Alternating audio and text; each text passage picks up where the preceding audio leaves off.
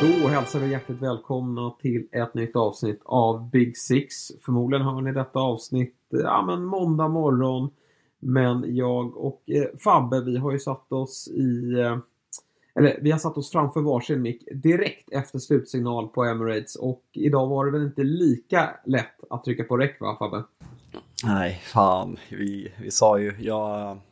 Vi har ändå haft tur, de söndagsinspelningarna vi har gjort så har ändå gått bra för United, men last minute winner på Emirates, det är jobbigt alltså, men ja, jag ska försöka ta igenom det här. Jag har fått jag tycker jag har hyllat Arsenal mycket, men det var väldigt mycket Arsenal-supportrar som var inne i mitt flöde nu på efter slutsignal och skicka bilder, så jag tror att det kanske kan bli ett av de mest emotsedda avsnitt vi någonsin har släppt, så jag ska göra mitt bästa. Försöka låta lite neutral. Kanske kommer raljera lite. Men vi låtsas att det ska bli kul att spela in.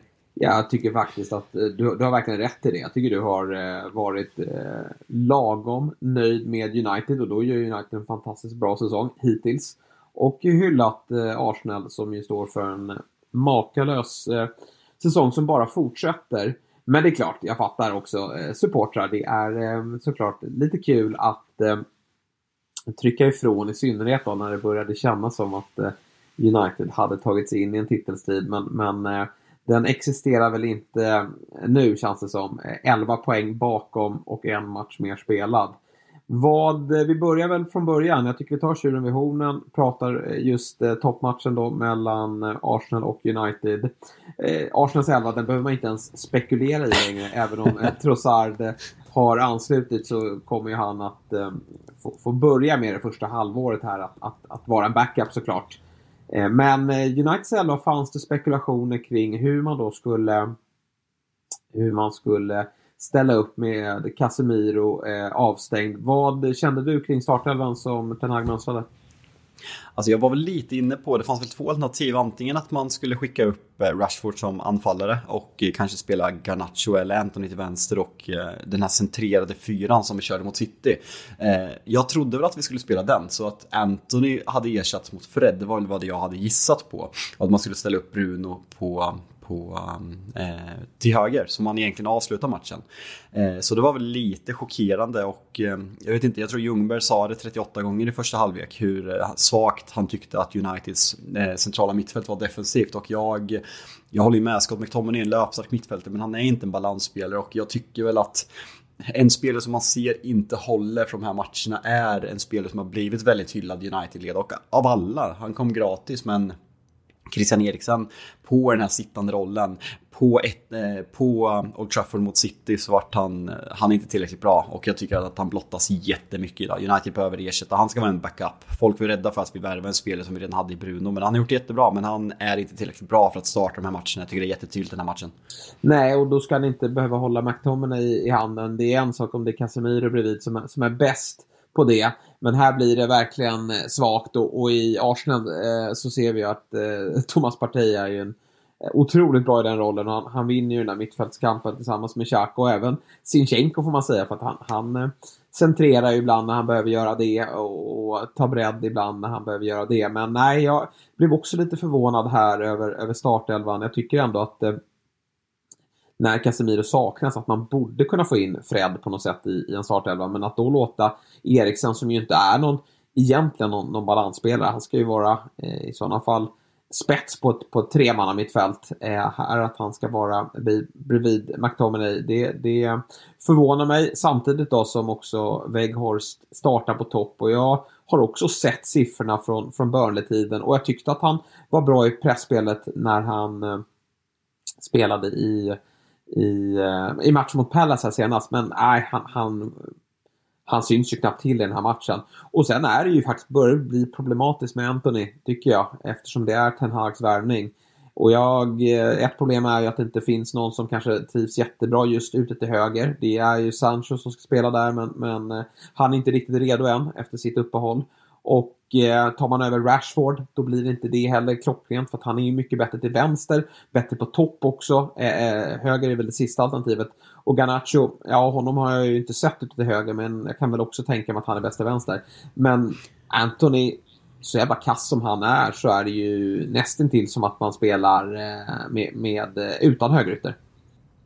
Ja, men det är ju verkligen det, alltså Anthony gör ju något med, jag tror inte bara mig som supporter, jag tror att han gör något med alla som kollar på honom. Han är så extremt icke-likeable, och det är kroppsspråk, utseende och hur, alltså hur kan han vara så dålig?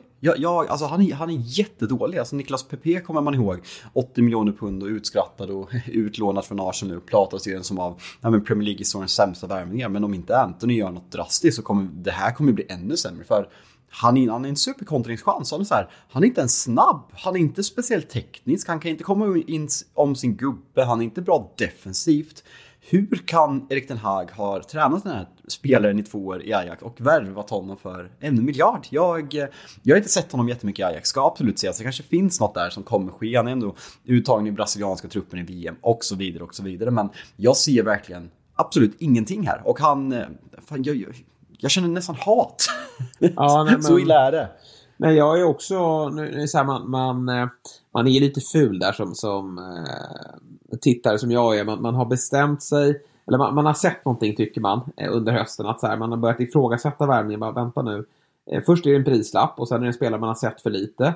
Och sen börjar man syna honom och så tycker man att shit, det här kanske inte är så bra. Och så får man vatten på sin kvarn varje helg. Och då blir man ju till slut man blir upprörd. Hur kan den här spelaren få starta vecka ut och vecka in och inte åstadkomma någonting? Axel Insulander, programledare borta på Dobb, som även hjälper oss att klippa den här podden ibland. Jag tyckte han beskrev det bra som att fötterna går blixtsnabbt, men han är jättelångsam. Alltså det händer ingenting när han håller på att börja trampa igång med sina fötter. Och jag tycker att så här, den där typen av spelare, den känner man igen från sina kvarterslag och division 6-gäng. Liksom så här, det ska se tekniskt ut, men det händer ingenting. Och det slutar oftast med att man antingen skickar iväg en ärtbössa i form av inlägg och skott, eller att man bara tar den enkla passen tillbaka till högerbacken eller centralt mittfält. Så att, nej, nu tycker jag nog nästan att Ten Hag har fått tillräckliga svar där, att man får nog hitta en annan lösning. Förhoppningsvis kanske Sancho kan vara med och utmana inom kort, annars får faktiskt Rashford kliva över eller Bruno upp, och så får Christian Eriksen upp där. Ja, någonting måste ske i alla fall. För det är lite så här, problemet i den här matchen är ju att Uniteds plan är ju glasklar här, såklart att stå lågt, och det är lättare att stå lågt när man har Casemiro som skyddar ens backlinje. Ska man, och det har vi redan nämnt här, problemet med att McTominay startar där, men också i omställningslägen att det bara blir Marcus Rashford som kan hota. Och Bruno Fernandes får hjälpa till väldigt mycket defensivt, så han kan inte heller riktigt vara med och stötta i omställningsspelet i den utsträckning som man kanske hade velat. Utan det blir bara Marcus Rashford. Och han är ju nära, och ja, första målet är ju briljant, vilket alltså, nummer hur bra är Rashford nu? Alltså, nej, hur många spelare i världen? Alltså, jag har inte sett, alltså, folk pratar om att det är han är uppe på den bästa nivån han var, alltså överlägset. Han har aldrig varit så här bra. Jag ser få fotbollsspelare i världen som spelar med den självklarheten, speeden, styrkan som Marcus Rashford gör nu. Nu har vi bara sett ut och kritiserat United. Vi kommer ju hylla Arsenal såklart också, men jag tycker att det är jävligt tydligt när man ser den här matchen att Arsenal är ett färdigt lag. Eddie Nketiah har kommit in istället för Gabriel Jesus. Alla fyller sin roll på planen. Det är egentligen bara Tomiyasu och Ben White i första halvlek som gör en ganska svag insats. Och det beror ju på att man möter kanske en av världens hetaste fotbollsspelare. Medan United, jag får ändå till att 5 spelare här på den här planen är inte tillräckligt bra för att starta om United ska liksom ha med en ligatitel att göra. Alltså att de ska vara regular startspelare, och det är Anthony, det är Weghorst, det är Christian Eriksen på sittande mittfältet, det är Scott McTominay och det är Aaron Wan-Bissaka. Ja. Jag hade glömt så mycket, jag klarar inte av honom mer. Alltså du vet ju, vi har suttit i Big Six-studion när det var rörligt och jag bollade upp honom som Uniteds sämsta värn inom tiderna, och nu har folk kommit in i någon jävla trans för att han är gjort med glidtacklingar igen och var bra mot City och börja prata om att han ska ersätta Dalot. Alltså hur kan man vara ytterback och vara så jävla dålig på positionsspelet, på inlägg? Alltså vad han gör, hur han hamnar på vänsterkanten bakom Luxor och missar markeringen på Eddie Nketiah så tydligt på 1-1-målet. Alltså det är inte division 6-nivå. Alltså han är så dålig. Ja du, det är... Jag var lite irriterad på mig själv efter vårt senaste avsnitt, för att jag hade glömt att jag skulle berömma Wan-Bissaka och ge dig lite skit för att du har varit på honom. Och jag har ju förstått varför du inte velat nämna honom. Och så idag så tänkte jag så här, efter inledande 10 minuter, just det, glöm inte Wan-Bissaka nu och hylla honom nu för Jalkemo. Men så står han ju för den här insatsen som är ju den Wan-Bissaka som jag faktiskt... jag känner igen honom. Han spelar ju där såklart för att Dalot är skadad, men det går ju inte om man ska liksom vara med hela vägen att ha en sån svag spelare. Jag tycker du verkligen, alltså Arsenal är ju ett färdigt lag nu. Det har tagit tid, men de är ett färdigt lag. Eddie Nketiah, han ska ju verkligen hyllas, men det är ju också väldigt lätt att kliva in just nu i ett Arsenal, alltså i ett välmående Arsenal. Sen gör han det ju fantastiskt bra här, men alltså Uniteds, de har lite för svaga spelare på vissa positioner, och det här är ju någonting som Ten Hag och ledningen givetvis har koll på också. Det är någonting som kommer de närmsta fönsterna förhoppningsvis att det kommer, många positioner kommer att förstärkas. Men har man ju då inte råd att göra den här typen av Anthony-värvningar såklart. Men United, det är inte i år de ska vara med och utmana, även om jag förstår att många United-sportare får upp lite förhoppningar kring att det kanske skulle kunna gå. Men man är en bit efter Manchester City och just nu en bra bit efter Arsenal. Och det är ju häftigt att se Arsenal i den här matchen. 2-2 hade ju känts verkligen orättvist. Sen kan ju matcher kan ju sluta så.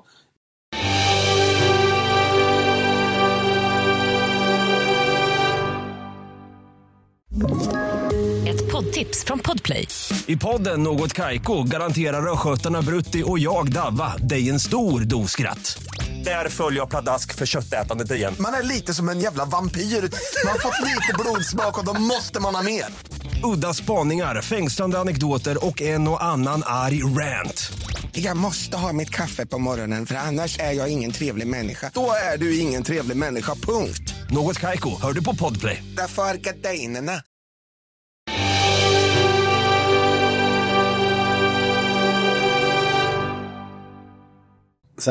Sen måste jag måste faktiskt säga det. Så det är klart att Arsenal är det bättre laget, men kollar man på, alltså man går mycket på spelövertaget sista efter Uniteds kvittering, men alltså kollar man rent krasst, vad skapar Arsenal egentligen för chanser den här matchen? Det är lite som City, hade också jättemycket boll och det var tryck till och från, men jag tyckte ändå att stora delar av den här matchen är det ganska kontrollerat. En extremt dåligt försvarsspel av Wan-Bissaka på en ganska ofarlig chans egentligen. Det är Sakas soloprestation. Och sen har vi sista målet. De skapar inte jättemycket, så jag tycker inte att det hade varit ett rån om det hade blivit kryss. Med det sagt, Arsenal är klart bättre. Jag är så jävla imponerad. Den här sista 20 minuterna som Arsenal gör, eller sista halvtimmen egentligen, att sätta den pressen på Manchester United och bara mala på. Det här var ju som att se Manchester United spelar på hemmaplan under Sir Alex Ferguson, när man bara visste att alltså, det kommer bli mål, för motståndarna kan inte United. Det kändes inte som att man hade bollen i 10 sekunder där. Man bara sköt långt och Scott McTominay rensade och Rashford kunde inte göra någonting. Och när man ser att det är United har 42% bollinnehav den här matchen, jag blir chockad. Jag hade gissat på 30 kanske. Nej, men återigen en sån här insats där de inte... Nej, men de skiter i att i vilken position de befinner sig. Att de är i pole position och att det skulle kunna bli en ligatitel i år. Alltså vi såg det mot Spurs, hur de helt respektlösa kliver ut i den matchen och går för 3 poäng. Och, alltså, det skulle kunna vara som så att när man passerar 75-80 minuter, att det är ett Arsenal som ändå känner att en poäng är väl helt okej här, och att vi kanske inte går för en 3-poängare. Men de skapar ju ett ordentligt tryck, och men jag köper väl till viss del att det är inte så att det sker står på huvudet här och att Arsenal skapar galna lägen, men det är ett sanslöst tryck, och det känns någonstans ändå logiskt när Nketiah gör det här 3-2 målet och medvinden i den där klubben, det bara fortsätter, och det ska bli jäkligt intressant att se hur långt det räcker. Återigen, det blir liksom det man får luta sig mot och fortsätta att repetera. Och det är ju att det väntar 2 matcher mot Manchester City. Men Erik Niva pratade ju om det efter matchen, att efter så här många matcher spelade så har Arsenal aldrig någonsin tagit så här många poäng i Premier League. Och för de som har inte varit med särskilt länge så kanske man inte rycker särskilt mycket på ögonbrynen. Men alla vet ju och minns vilka upplagor av Arsenal som det fanns tidigt 2000-tal under Arsène Wenger. Och ni var villiga ändå att lyfta frågan. Är det den bästa Arsenal-upplagan någonsin? Alltså, det är alldeles för tidigt. Man kan inte säga det efter en halv säsong. Men förlåt Arsenal-supportrar, jag vet att ni kommer bli jättearga nu. Men den här Invincibles-transen, det är jättehäftigt att man går och vinner en serie obesegrad. Men rent krasst, det är en ligatitel. United förlorar alltså mindre matcher säsongen 98-99 och vinner trippen än vad Arsenal gör den här Invincible-säsongen, bara att man gör det i alla turneringar. Och jag har ju träffat vissa Arsenal-supportrar som håller Invincible högre än Uniteds trippel. Och det där för många, alltså United-spelare, Gary Neville bland annat, håller ju inte ens det där Arsenal som det bästa. De håller ju 90, 98, 97 Arsenal som det bästa Arsenal de har mött. Och det är det som är så jävla svårt när man sitter här, du och jag som är tillräckligt gamla för att uppleva det här Arsenal, att kollar man på spelarna, de här Bergkamp, Pires, Henry, Ljungberg, Sol Campbell, Martin Keown, David Seaman, Vera, alltså det är ikoner. När man kollar på det här Arsenal, det är som jag sa det för några veckor sedan, att det är så svårt att få ihop att Saka är en världsklassspelare, att Martinelli är en Premier League-elitspelare, att Saka har gått från att vara lovande och enligt många så här överhypad, klassiskt att Arsenal hypar upp sina yngre, till att vara en av Premier Leagues absolut bästa spelare. Och mittlåset med Gabriel och Saliba, Ramsdale som hånades när han värvade för 30 miljoner pund förra året. Så det är så...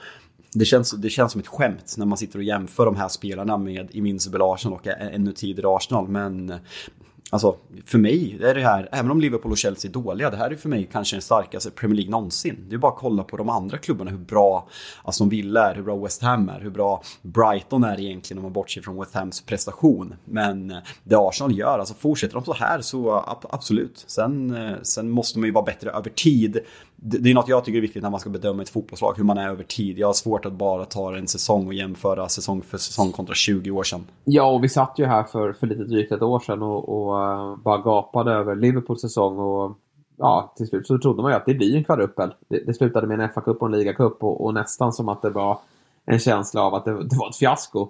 Så det är ju 20-21 omgångar. Alla lag, 19 omgångar har väl Arsenal till och med spelat, va?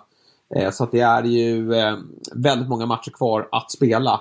Men det är bara att du nämner spelarna där som var i Arsenals upplaga när de gick obesegrade en säsong. Det är ju, alltså, när man jämför dem med dagens spelare, det är nästan så att ingen från dagens trupp skulle gå in i den elvan, alltså så här rent kvalitativt. Och det stärker ju bara Artetas arbete. Det är helt otroligt vilket lag han har fått ihop här. Och som sagt, fått en del skador i senast Jesus och haft Zinchenko skadad, men han lyckas ändå få ihop helheten och man har svårt att se vad som ska kunna stoppa de här framöver. Men det var ju en match som verkligen motsvarade förväntningarna i att men ibland kan ju toppmatcher bli tillknäppta och lite taktiskt tråkiga, och att det inte riktigt, man får inte den här nerven eller trycket på läktarna, men den här matchen tycker jag hade det mesta. Och det var som neutral åskådare en fröjd att se hur det svängde fram och tillbaka. Tydligt att Arsenal var det bättre laget, tycker jag, över hela matchen, men ändå ett United som var spetsiga och hade sina lägen. Rashford har ju ett superläge, det är väl vid 2-1 också då, där Ramsdale gör en riktigt tvättig räddning. Så att det var ju inte som så att United kändes ofarliga, men jag tror att United hade ju känts väldigt mycket farligare om det hade funnits ett offensivt hot till. Jag ska inte säga Martial, för han har ju faktiskt inte varit bra här på slutet och är alltid skadad. Men det är klart att hade han varit toppslag och startat den här matchen så hade ju United förmodligen haft det här ytterligare ett hot då. Ja, men det är som du är inne på, att just den här, det är på något sätt, jag vet inte var det kommit ifrån. Jag tror inte att det har med att United på något sätt kunde drömma om en titelstrid. Alltså det här, det är klart att det har att göra med att man är i toppen, men det handlar nog mer om att Erik Ten Hag har fått United-fans att tro, och Arteta har ju obviously fått Arsenal-supporter att tro. Och det var ju verkligen att folk började prata om rivaliteten som var, och du har pratat om det, att när man började kolla Premier League så var United och Arsenal, men det kändes verkligen som att den här rivaliteten, det kändes på plan, på spelarna. Man fick se lite mer grisighet. Det var någon situation med Bruno och Gabriel i början och det fortsatte. Sen, jag vill ju kasta in ett glas i tv när jag ser att Saka och Eddie Nketiah vid 2-1 och 3-2 kör Marcus Rashfords målgest. Nu vet jag inte, de är ju landsmän i har spelat VM tillsammans nu precis. Jag vet inte om det är något, jag vet inte, eller om det är ett hån, men är det ett hån? Alltså jag köper det, jag gillar det. Det är sånt som bygger upp rivalitet mellan de här klubbarna och det är så det ska vara. Ja, och Saka kan man ju prata hur mycket som helst om vilken spelare, även om de var väldigt tydliga mer i studion och även Holmgren och Ljungberg, de tycker att det där är en målvaktstavla från David Gea, och det är klart att när skott kommer så otroligt långt utifrån så bör väl en målvakt någonstans kunna ta den. Men sen när man tittar på det där skottet, alltså jag vill inte hålla det som en målvaktstavla, men en målvakt skulle ju kunna göra en riktigt bra räddning och ta den. Ja, grejerna, de visar lite bilder på David Gea och han är ju, vi vet ju fenomenal han är på de här reflexräddningarna, men han har ju en historia av att släppa in ganska mycket mål från långt distans där dessutom han ser chanslös ut, han är inte ens nära på att ta den här. Och det var kul, för min första reaktion var ju också att De Gea bör göra det här bättre, men då skrev ju min kompis David Mitov som står i Sirius till vardags att han var ju galen när han hör Holmgren och Ljungberg konstaterat en dundertavla av De Gea. Men han tar ju ett steg till vänster och sen är han ju ganska skymd och ödegård, så han ger troligtvis bollen sent. Så det är ändå kul att få målvaktsperspektivet på det där. Det är det som är lite speciellt med studios, för alla i stort sett har ju spelat ute. Och sen ska man sitta och analysera målvakter som ingen bottnar i. Inte jag heller. Alltså man såg ju målvakter till höger och vänster, och det är bra för mig att ha David som kan liksom, Fabian, lugn nu, så här är det, så här ligger det till, därför gjorde han så här. Ja, men det är ganska elakt att hänga målvakt för det där målet. Som sagt, alltså, tar han det där skottet, då pratar man ju om drömräddning nästan, för då glider han ut och tar en enhandsräddning och tippar ut den där till en hörna. Men skottet kommer jäkligt plötsligt. Alltså det är inte många som tror att... Ja, det är ett superskott. Man tror ju inte att det ska komma därifrån. Och det är ju verkligen bombat i hörnet. Så att jag vill inte lasta De Gea allt för mycket på just det målet. Sen tycker man kanske att Ramsdale, han är ju inte någon superinsats på 2-2-målet där. Ute och hänger tvätt. Det är lite som Juris situation mot City, att sa vi då också, alltså ska man boxa bort den så måste ju bollen bort. Jag tycker jag måste bara, det har varit lite liv på Twitter gällande att Ljungberg kommenterar Arsenal att han är färgad. Jag uppfattade inte att han var så här jättefärgad. Jag har inget emot. Alltså Bojan kommenterar United i onsdags. Alltså kolla England, Gary Neville och Carragher kommenterar både United och Liverpool. Alltså det är ju vanligt. Jag gillar ju känsla och uppmuntrar det. Jag tycker inte han är så jävla färgad som folk vill få det till som kommentator. Nej, jag tycker faktiskt inte heller det. Jag förstår inte riktigt den problematiken. Men det är väl sådär såklart att så fort han säger något positivt då, som man inte håller med, ja men då stärks det ju av att han är Arsenal-supporter. Men jag har inga problem med honom. Jag tycker att han växer som expertkommentator. Och nu har ju Viaplay valt den linjen. Erik Niva sitter där när Spurs spelar och Bojan med United. Och jag tycker inte det är problematiskt. Det finns en krydda i det också. Precis som att du kan sitta här och prata om Manchester United. Jag tycker det är fint när det finns en... Man har ju ingångsvärdet att ni är supportrar, men lyckas ändå hantera känslor på ett bra sätt. Men du... Jag måste bara säga det. Jag måste bara säga det gällande Ljungberg. Jag tycker att han gör det bra som sagt. Men en sak, om du lyssnar på här, Fredrik, vilket du troligtvis inte gör, du kan inte kommentera och säga Bakayo. Alltså vi vet att du känner Saka, men du kan inte jobba förnamn när du sitter och kommenterar en match. Det låter inte jättebra. Nej, det kan jag hålla med om. Och han är väl polare med, han har väl varit med och lyft upp Eddie också. Så att jag tror att han känner nog väldigt starkt för det här laget, eftersom han har varit ungdomstränare för många av de här spelarna. Och ja, det var ju inte jättemuntert när han fick ta över tränarsysslan i Arsenal, men det blev ju väldigt bra sen då när Arteta fick jobbet. Ja, det kan man lugnt säga. Vi måste bara innan vi går vidare. Fy fan, jag mådde fan inte pizza när Licha gjorde det där målet. Alltså, då. Nej, det förstår jag. Inte var. Det där var känslor. Så då känner man också att nu reser sig nog inte United här efter 2-1-målet. Men så kommer 2-2, då känner man nej, men det blir väl det här. Och så kommer trycket från Arsenal. Ett tryck som jag också tror är så här, Martin Ödegaard. Hur bra är han inte? Hur bra han är. Han leder ju hela laget. Han leder ju hela offensiven. Ja, alltså vi satt i Eurotalk Weekend och pratade om att han kan vinna player of the season. Jag bara nej, alltså dumförklarade och bara Haaland kommer vinna, men alltså ja, Haaland gör mål men sitter ju typ sämre. Alltså Ödegård är ju liksom Arsenals ledare det här. Sen Thomas Partey är ju helt fenomenal och Saka, det är jävla lag Arsenal. Fan vad ja, kul men, dumma jävla supportrar. Ja, men om Arsenal vinner så är det väl, tycker jag, Ödegaard som är, alltså det är ju framförallt en laginsats då, men det är väl Ödegaard som sticker ut mest som den största stjärnan i det här laget. Ja, nej men absolut. Det blir jävla kul att följa. Se Arsenal om de håller i kapp där. Och det är ju faktiskt liten försmak på vad som komma skall på fredag, FA-cupen. City möter Arsenal. Det blir jävligt spännande. Niva så att han ställer båda upp med bästa lag, så håller han Arsenal som favoriter just nu. Man är ju ett mer välfungerande lag, men City är ju City.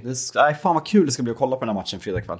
Ja, jag tycker också det. Intressant att se hur de... Det är ju mycket mentalt här också. För det är nog rätt skönt att få med sig en seger in sen de ska möta varandra 2 matcher. Och jag tror att City... Ja, men de räknar verkligen titlar. Arsenal har ju sånt otroligt fokus på Premier League här nu. Men jag tror Pep absolut gärna vill ställa dit ytterligare en FA-cup-pokal då, i pokalskåpet. Sen innan vi släpper den här matchen då, så måste vi väl konstatera att Eddie Nketiah vs Big Six, han ökar på. Ja, vi sa att vi reducerar upp till 2 äppar, ja, men och då fick vi såklart höra det från någon Arsenal-supporter som var på oss där. Liksom, vi måste väl... Ja, vi lägger oss gärna platt här nu och konstaterar att vi hade fel och Nketiah hade rätt. Men det var ju någon match där han var mindre bra. Och var mot Newcastle, va? 0-0 mot Newcastle. Vi reducerar, sa vi. Men nu är det bara inser att det är speedway. Vi har förlorat. Mätta, va? Ja. Det är ju snarare så här, vad händer när Jesus är tillbaka? Nej, alltså Jesus startar i varje match. Men nu, frågan om de roterar. Nej, spännande att se. Han ska väl inte ha jättelångt kvar. Nej, precis, det är nog bara några veckor där. Och det är ju såklart skönt för Arteta med ytterligare ett alternativ. Du, det var ju ytterligare 2 storlag som spelade fotboll. Jag tänkte säga det var ett annat topplagsmöte, men det var det ju verkligen inte. Det var ett mittenmöte. Vi var väldigt tydliga med här i Big Six. Ja, och sett till kvaliteten på den här matchen så kändes det nästan som ett bottenmöte. Ja, men det var just det. Alltså, vissa hade diskussioner och det var mycket hets på Twitter där motståndarnas supportrar skulle samla enkla poäng och säga det här är ett mittenmöte. Men kvaliteten på den här fotbollsmatchen, dels alltså så här när man ser, vilket beror på mycket skador såklart, men när man kollar på de här elverna, det är inget som skrämmer om man jämför med klubbarna där uppe. Och kvaliteten på Liverpool jag sa att jag är Liverpool som favoriter för att det var på en filmen Liverpools första halvlek eller första halvtimme framförallt. Alltså det är en sån dråplig situation som Chelsea är 1-0 på. Det är helt sjukt att det är offside, men det är så sjukt på något sätt att det där ska vara sport. Ja, märkligt. Men jag håller med, jag tycker att nej, Liverpool är ju dels elvan. Visst, de har ju en del skador i sin, framförallt från Triro, men att Fabinho inte är där länge, det är ju med all rätt. Och Bajstic får sin efterlängtade start i den här typen av matcher. Välförtjänt, men sen också idag James Milner som högerback. Och det är ju en repetning av Trent, eller hur? Ja, det måste det vara. Vi kommer komma in på Mudruks debut senaste, men har man sett en större klassskillnad i speed mellan en ytterback och en ytteranfallare? Alltså det är bland det värre man sett. Och att Klopp väntade 10 minuter med att ta ut Milner efter att Mudruk kom in, det såg man efter 1 minut. Det här kommer inte gå. Och varningen han tar, alltså herregud vad blodigt det där hade kunnat blivit.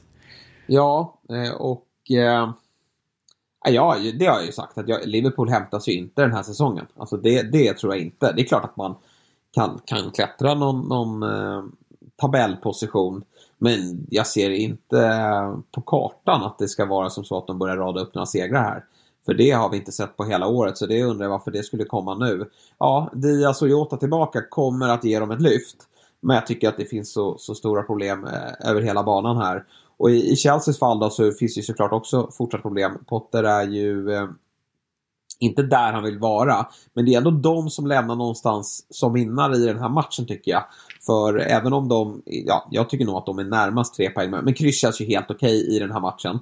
Men jag känner ändå att, så här, att lämna Anfield med en pinne i det läget de befinner sig med alla skador och att det inte riktigt har... Ja, men det har ju varken sett bra ut spelmässigt eller att det har trillat in massa poäng. Så att jag tycker ändå att det var ett steg framåt stundtals, även om man kanske är ganska ojämna i den här prestationen. Och framförallt då, att det börjar liksom klarna lite hur det här laget ska... hur man ska spela. Och jag känner ju att den här anfallstrion som vi nog om 2-3 matcher kommer att få se med Mudryk, Kai Havertz och Joao Felix kan bli ganska obehaglig. Det vattnas. Alltså jag tycker att vi, alltså bara match mot Fulham innan röda kortet på Joao Felix, tycker jag att man är bra. Man tar en stark seger mot Pallas, så här är man på något sätt. Sen är det ju Liverpool på något sätt som får Chelsea att se bra ut. Jag vet inte om man lägger för stora växlar att hylla Chelsea här, men det finns ändå saker att ta sig vidare. 2 raka nollor nu när Badiashile kommit in i laget och gjort det väldigt bra. Mudryk, superinhopp, ser jättespännande ut. Gjorde mer på en halvtimme än vad Anthony har gjort på hela säsongen. Ja. Så det finns ju saker att se. Man kommer få tillbaka Chilwell och Reece James i full träning. Jag tycker man ser tydligt den här matchen. Alltså Chelsea... även under Tuchel, men nu, även under Graham Potter med Reece James. Det är ju sånt extremt stor del av deras anfallsvapen. Även Chilwell, om han kan komma igång. Så det där tror jag att kan förändra laget jättemycket. Men gällande det där du sa med tabellen, alltså Liverpool, vinner man sin hängmatch är man bara 7 poäng bakom United på 4:e plats. Men det är det som är grejen. Vad talar för att United helt plötsligt ska börja förlora varenda match och att Liverpool ska börja vinna?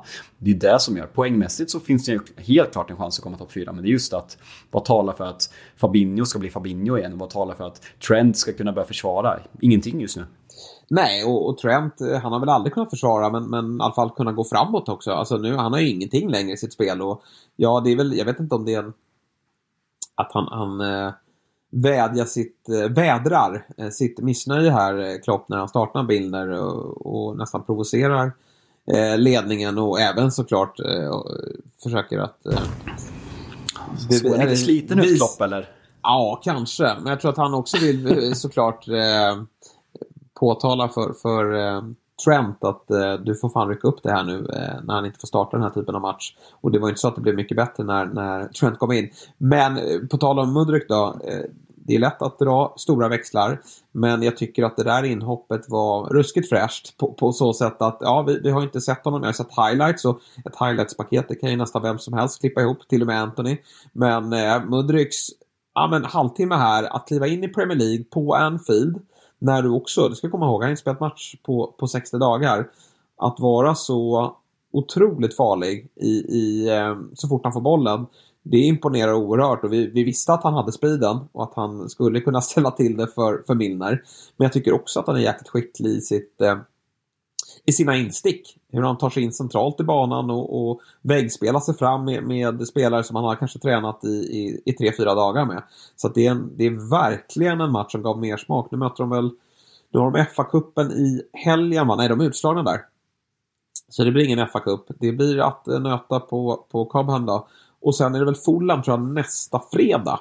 Och det är möjligt kanske att han får starten om 60 minuter där.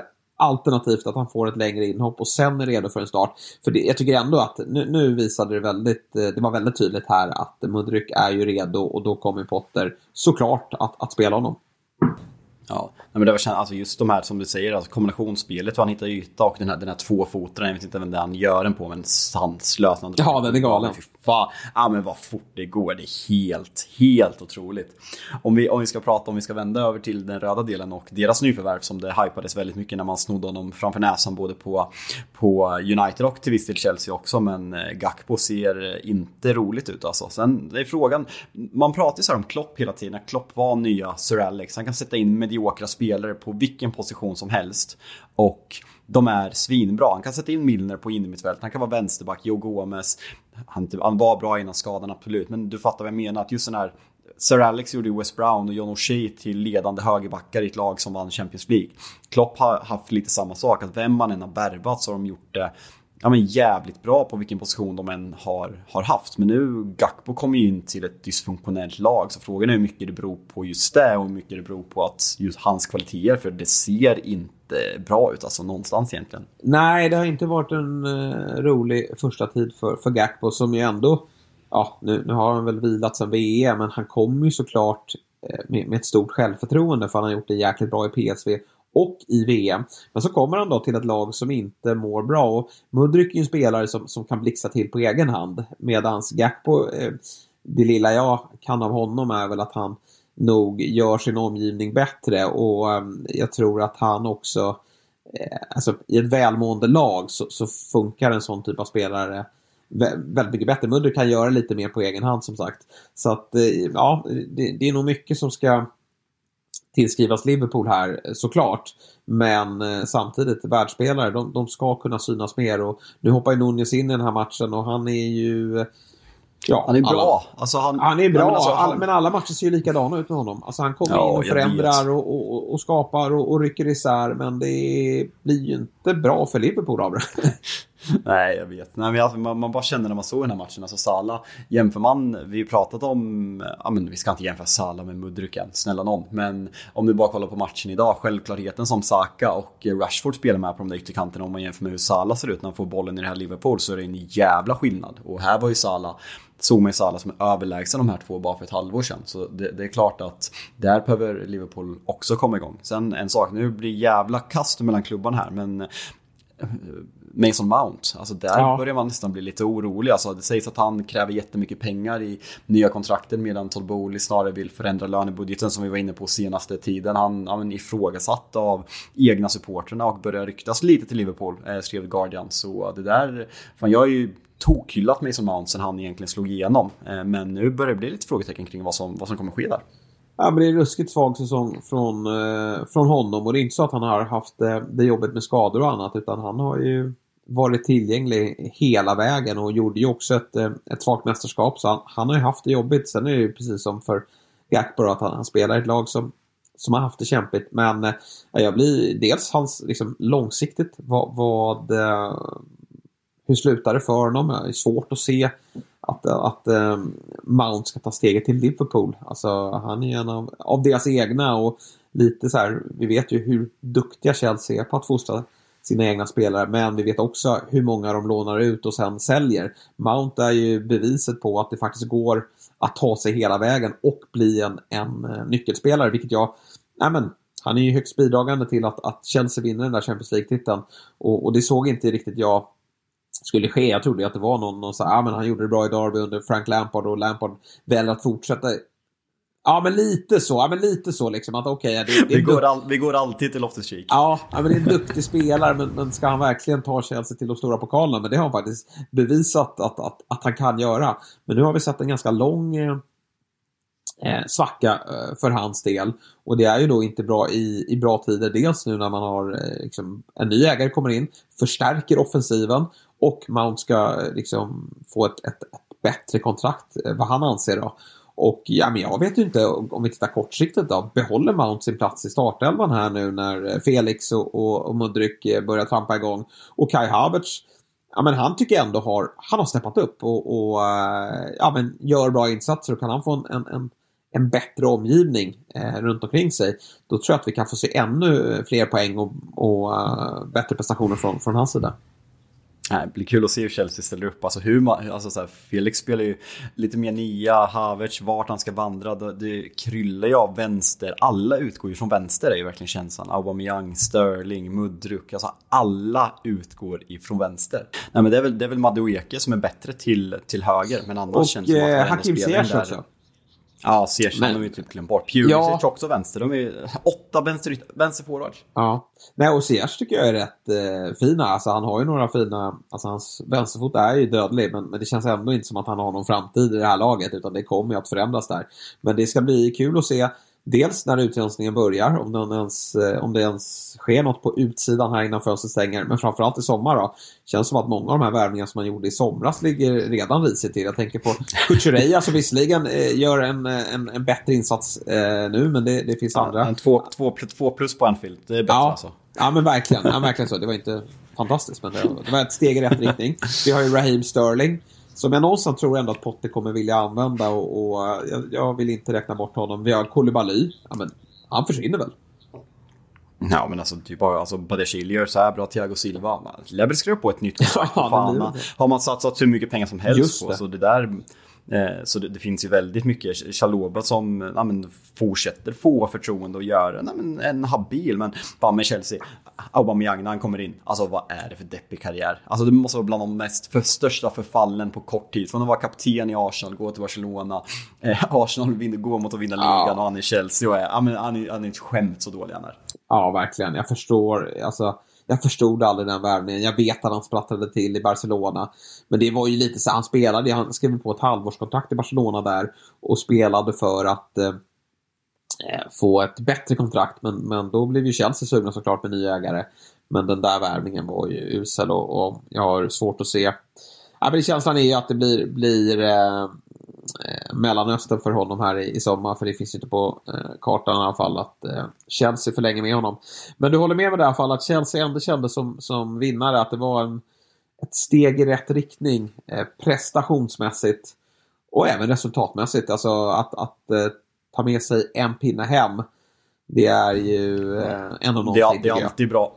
Det är alltid bra på Anfield. Alltså hur dålig form Liverpool är när det är ett jävla fort att komma till Anfield. De har typ torskat 3 matcher. De hade ju den här pandemisången när man torskade mot Burnley och Fulham och Watford på 3 matcher i rad eller vad fan det var. Men annars torskar man ju inte på Anfield. Så det är klart en bra poäng. Och jag tror att det var 3, jag hittade någon statistik på 3 raka 0-0 matcher mellan lagen i ligan nu, och de har typ 5-6 i XG de här matcherna. Så det är någon förbannelse. Det blir inte, bollen vill inte in. Nej, så är det verkligen.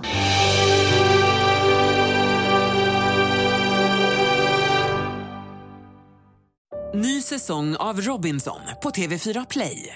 Hetta, storm, hunger. Det har hela tiden varit en kamp. Nu är det blod och tårar. Fan händer just nu. Det är detta inte okej. Robinson 2024, nu fucking kör vi. Streama söndag på TV4 Play. Ett poddtips från Podplay. I Fallen jag aldrig glömmer djupdyker Hasse Aro i arbetet bakom några av Sveriges mest uppseendeväckande brottsutredningar. Går vi in med hemlig telefonavlyssning och då upplever vi att vi får en total förändring av hans beteende. Vad är det som händer nu? Vem är det som läcker? Och så säger han att jag är kriminell, jag har varit kriminell i hela mitt liv. Men att mörda ett barn, där går min gräns. Nya säsongen av Fallen jag aldrig glömmer på Podplay.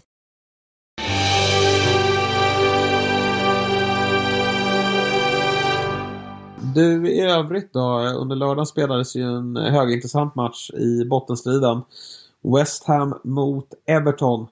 Och det var väl verkligen så här matchen där en tränare skulle få lämna. Och det blir väl Frank Lampard som väl måste tacka för sig nu, va?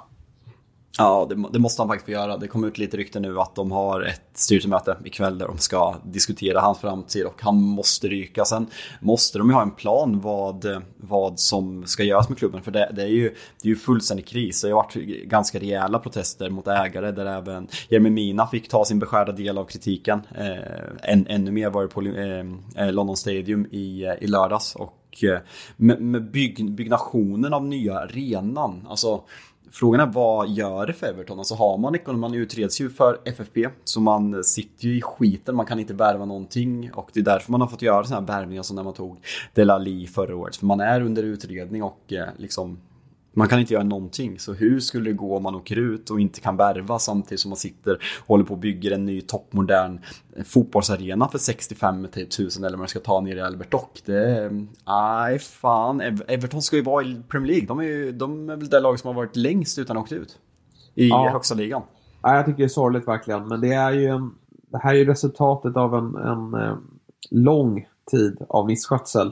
Och de grejade det ju med nöd och näppe i fjol, mycket tack vare Richarlison som fixade det där kontraktet på egen hand när Calvert-Lewin saknades på grund av skador. I år vet jag faktiskt inte riktigt vad som ska rädda dem. Nu såg jag dock att Danjuma, tidigare Bournemouth och framförallt av Villarreal här nu senast, en ytter ska lånas in. Och det där är faktiskt en riktigt bra spelare. Du minns väl när han hade kul på Old Trafford i Champions League-mötet förra hösten? Ja, verkligen. Men jag vet inte om man går på namnen så här, precis som att man går på Arsenal och inte får ihop att de är så här bra. Men, nej, men Tarkowski, Connor Cody, Jeremy Mina, det beprövade ganska bra Premier League-spelare. Sen Onana som jag tycker det är väldigt bra på det här mittfältet. Ghana Gay, Mikolenko, Coleman, Iwobi, Gray och Calvert Lewin. Alltså det ska inte ligga sist i Premier League. Nej. Sen är frågan vem som ska ta över och göra bättre. Alltså, alla gör det bättre än Frank Lampard. Låt mig vara väldigt tydlig. Men det är inget dåligt. Det här är ju ett habilt Premier League-lag. Eller så är det kanske att tiden har kommit fatt den här typen av spelare. Att det här är dåtidens Premier League. Medan nu tar man in spelare som tränare som Unai Emery och Lopetegui och vill spela som Wolves och mer internationell fotboll. Som jag pratade om att England måste lägga pengarna på att värva klass på tränarbänken på sportchefsroller. Medan Everton är kvar i det här pittiga brittiska bakåtsträvande. För det är ju ett väldigt brittiskt Premier League-lag det här. Ja, men det är det ju. Och precis som att det var ett prekärt läge i fjol då när Lampard tog över. Jag förstod inte riktigt vad han skulle in i det jobbet. Sen är det ju, alltså det är ju en anrik klubb och jag förstår att han vill ju upp på hästen så snart som möjligt. Men redan där och då var det ju ett tufft uppdrag. Han fixade det ju. Men nu känns det som att det behöver nog komma in någon ett vass namn. Får vi se om det är Wayne Rooney. Gärna att det är någon mer etablerad i känslan. Vi ser ju hur många klubbar har. Ja, men Lopetegui var ingen jätterolig insats kanske på ett i dag, men det känns ändå som att Wolves, som också har ett lag som kanske är för starkt för att åka ur, att de har fått träff på en tränare i Everton.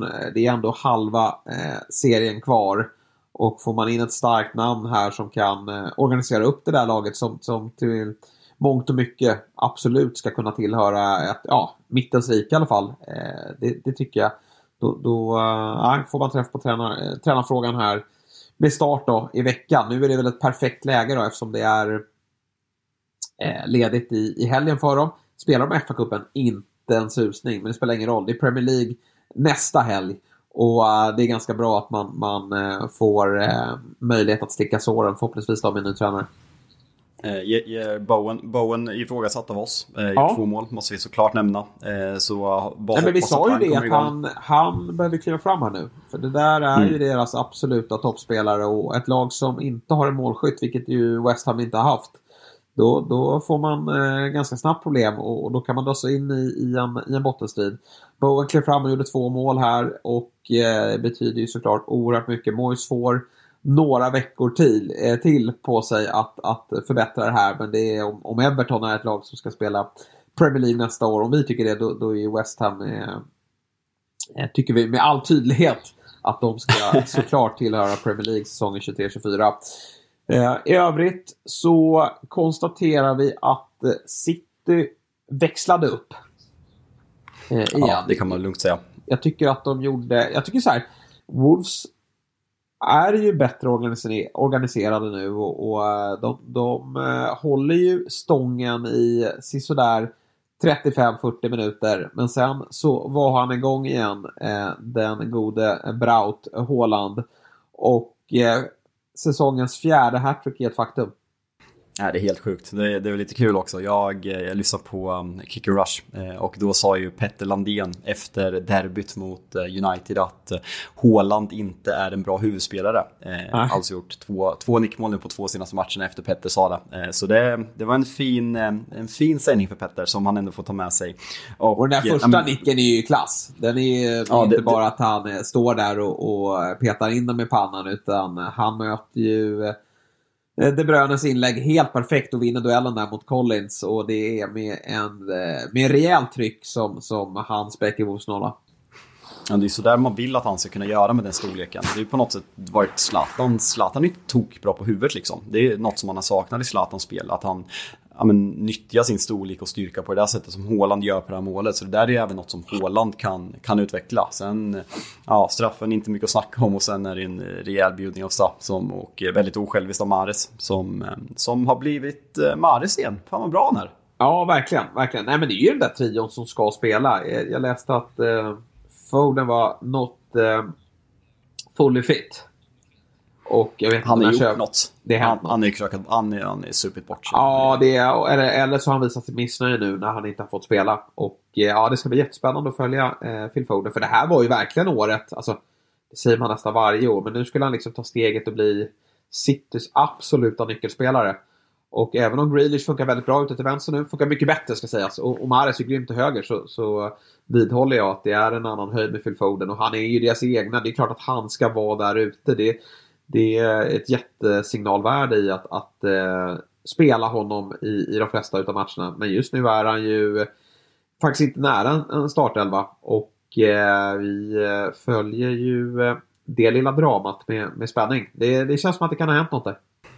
Ja, nej, men det har vi pratat om länge. Sen annars lördagen då, Leicester-Brighton, jag kollar faktiskt på den, jävligt underhållande match. Och med Thomas mål är ju helt sanslöst. Ja, ruskigt, ja, vilken spelare.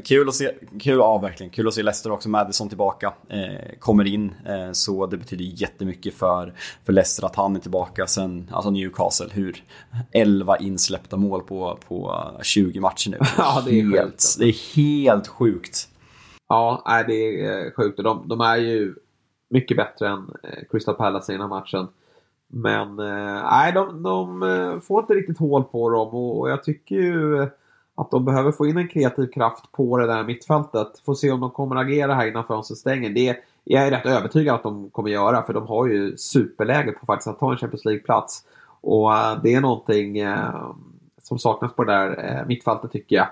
Isak kommer in, men det blir inte lika stor förändring av matchbild som det blev mot Fulham då. De är det bättre laget, men får inte hål på Crystal Palace som verkar ha fått ordning på defensiven. Han nya mittbacken där, Richards heter han va? Jänkaren från Bayern München. Jag tycker att han är... han gör det bra. Så att Crystal Palace börjar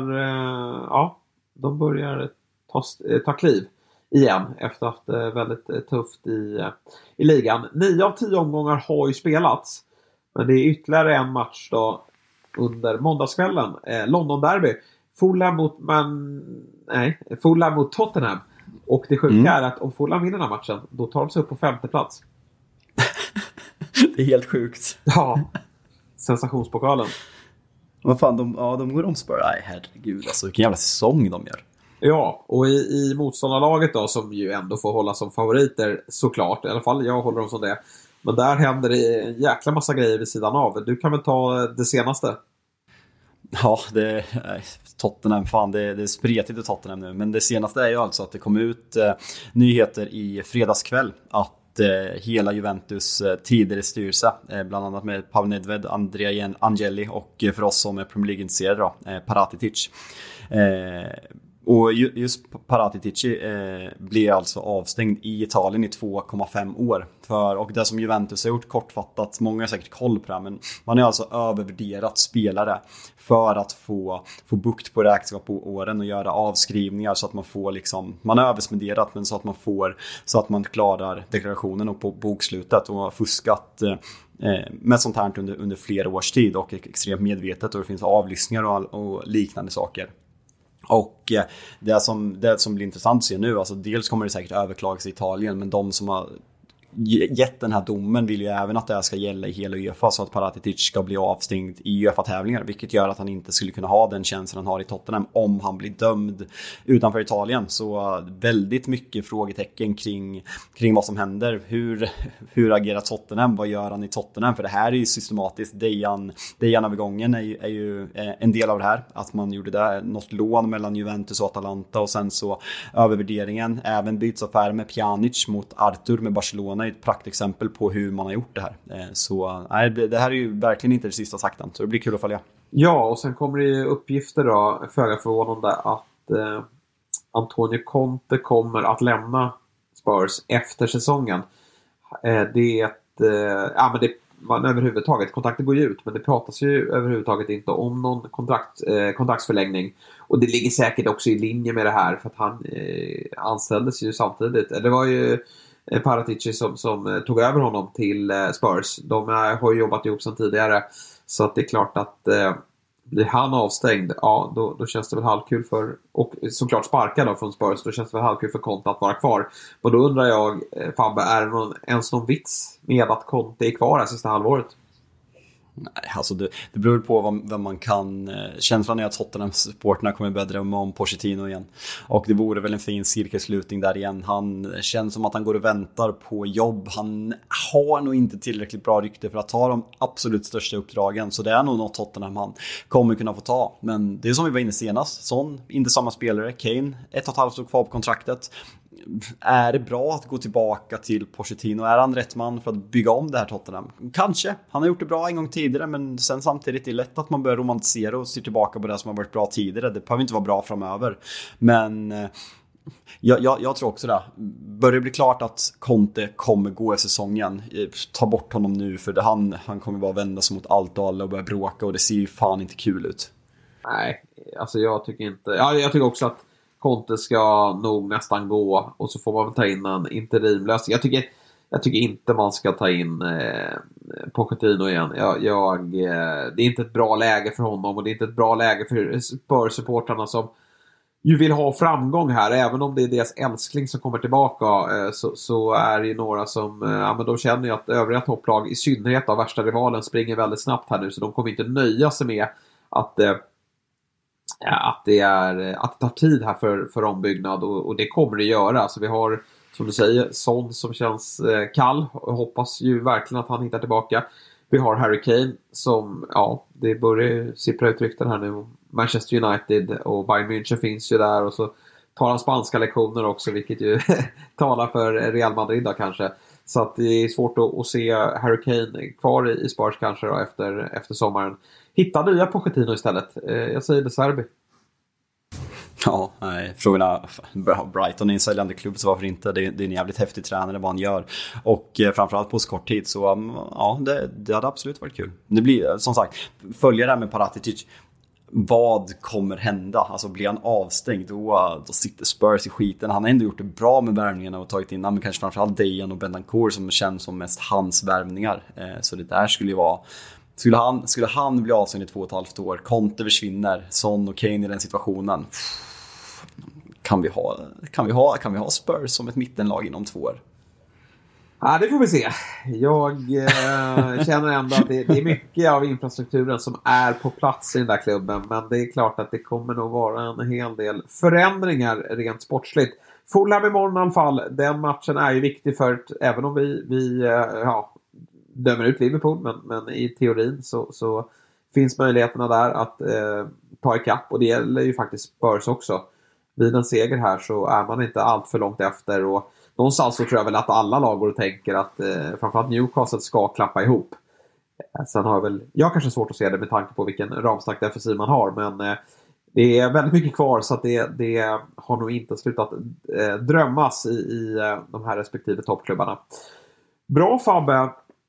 Då har vi summerat den här omgången, och ser givetvis fram emot att jag tänkte att vi skulle snacka upp helgens matcher på fredag. Men vi kan snacka upp lite FA Cup. Det spelas ju ingen Premier League i helgen, men vi kommer att ha en gäst med oss av allt att döma. Får se vem det blir, men vi hoppas att vi har ett kärt återseende i studion här när vi ses fredag. Ja, nej, men det ska bli kul, och då kan vi väl spreta iväg lite. Alltså det kommer såklart bli fokus på City Arsenal på fredagskvällen, men annars kan vi nog ta lite större takes, tänker jag, för att prata upp United som ska möta Reading i FA-cupen, det är inte jättekul. Nej, jag håller med. Vi spånar på ett vasst avsnitt, och så kan väl även lyssnarna få komma med förslag på vad vi ska diskutera. Och med de orden, Fabbe, så tackar jag dig för att du har tagit dig tid. Nu får du... Det gick ändå okej. Ja, det tycker jag definitivt. Du har hanterat den här förlusten på ett bra sätt, och det är bara att ta nya tag. En Champions League-plats efter 38 omgångar är ju faktiskt en riktigt bra säsong ändå. Så tack till dig, och tack till alla er som har lyssnat. Vi hörs på slutet av veckan.